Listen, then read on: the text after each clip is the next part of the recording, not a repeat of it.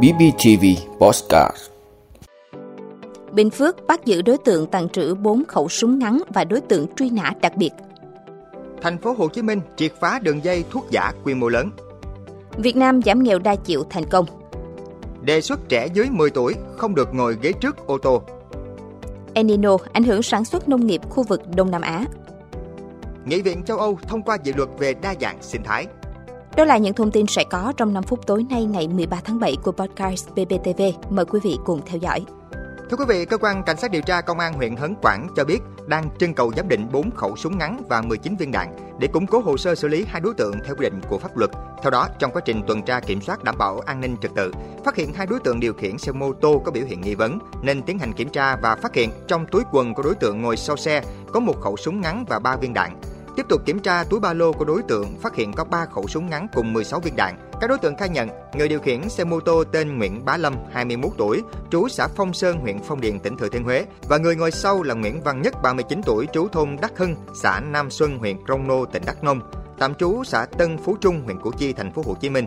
Nhất khai nhận 4 khẩu súng cùng 19 viên đạn do Nhất mua trên mạng xã hội Facebook vào cuối tháng 5 năm 2023.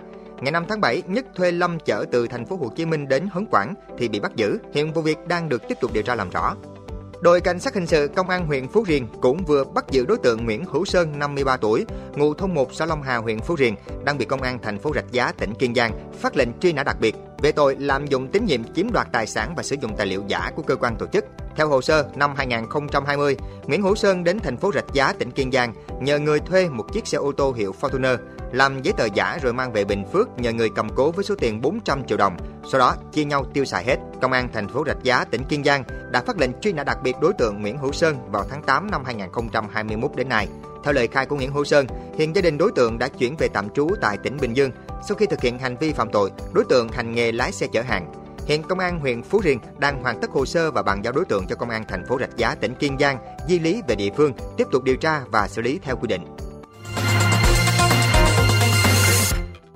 Thưa quý vị, Công an thành phố Hồ Chí Minh vừa cho biết đã triệt phá đường dây chuyên tổ chức sản xuất, buôn bán thuốc tân dược giả quy mô lớn. Đường dây này do Quách Ngọc Giao sinh năm 1986, ngụ quận 10 cầm đầu. Đối tượng này khai mua nguyên liệu thuốc từ các công ty dược Việt Nam sản xuất, sau đó về thay đổi bao bì tem nhãn thuốc thành các loại thuốc ngoại nhập để bán ra thị trường với giá cao. Khám xét khẩn cấp nơi ở của Giao và 19 điểm sản xuất tiêu thụ tân dược giả tại thành phố Hồ Chí Minh, Long An và Tiền Giang, Công an thành phố Hồ Chí Minh thu giữ lượng lớn tân dược giả các thương hiệu nổi tiếng, chuyên dùng để điều trị các bệnh tim mạch, viêm đường hô hấp, huyết áp. Tổng trị giá toàn bộ tăng vật thu giữ ước tính hàng chục tỷ đồng. Hiện công an thành phố Hồ Chí Minh tạm giữ 10 đối tượng có liên quan để tiếp tục điều tra làm rõ. Thưa quý vị, theo chỉ số nghèo đa chiều toàn cầu được chương trình phát triển Liên Hợp Quốc và sáng kiến nghèo đói và phát triển con người tại Đại học Oxford công bố mới đây, Việt Nam nằm trong số 25 quốc gia đã giảm nghèo đa chiều thành công, theo thang điểm từ 0 đến 10. Các tiêu chí nghèo đa chiều của Việt Nam giảm 50%. Các dữ liệu của Việt Nam trong báo cáo được cập nhật đến giai đoạn 2020-2021. Dựa trên những dữ liệu này, 1,9% dân số Việt Nam tương đương 1,8 triệu người năm 2021 thuộc diện nghèo đa chiều và 3,5% dân số ngoài nhóm trên được xếp vào nhóm ở ngưỡng nghèo tương đương 3,3 triệu người năm 2021. Nghèo đa chiều là cách đánh giá mới theo tiêu chí về thu nhập dưới 2,15 đô la Mỹ một ngày, tương đương 50.000 đồng một ngày và mức độ thiếu hụt dịch vụ xã hội cơ bản như y tế, giáo dục, điều kiện sống. Thưa quý vị, luật trật tự an toàn giao thông đường bộ là dự luật mới Ủy ban Thường vụ Quốc hội sẽ cho ý kiến hôm nay 13 tháng 7. Gián luật dự kiến được trình Quốc hội cho ý kiến lần đầu tại kỳ họp thứ 6 và xem xét quyết định thông qua tại kỳ họp thứ 7. Trong đó, dự thảo luật đưa vào rất nhiều quy định mới. Theo đó, dự thảo đề xuất người lái xe và người được chở trên ô tô phải thắt dây đai an toàn tại những chỗ có trang bị dây đai an toàn khi tham gia giao thông trên đường bộ. Trẻ em dưới 10 tuổi, chiều cao dưới 1,35 m, chở trên ô tô con không được ngồi cùng hàng ghế tài xế khi tham gia giao thông đường bộ. Trẻ em dưới 4 tuổi phải được chở bằng ghế thiết kế dành cho trẻ em, trừ ô tô kinh doanh vận tải hành khách. Người lái xe có trách nhiệm kiểm tra hướng dẫn việc thắt dây an toàn cho trẻ em.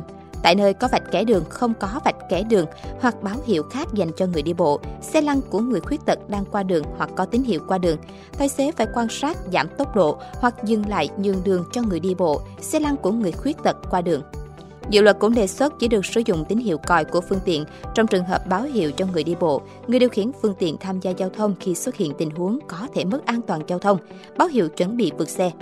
Dự luật cũng quy định không sử dụng còi liên tục, không sử dụng còi trong thời gian từ 22 giờ đến 5 giờ trong đô thị, khu đông dân cư và khu vực cơ sở y tế, trạm cấp cứu, trừ các xe ưu tiên đang đi làm nhiệm vụ theo quy định.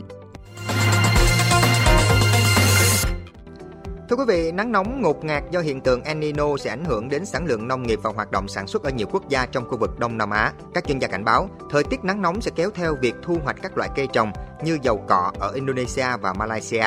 El Nino cũng có nguy cơ ảnh hưởng đến việc trồng lúa ở các nước như Thái Lan và Việt Nam và trồng ngô ở Philippines. Ngoài ra, El Nino cũng sẽ tác động đến năng suất thủy điện do nhu cầu điện tăng lên khi các doanh nghiệp và gia đình tăng cường sử dụng các thiết bị làm mát.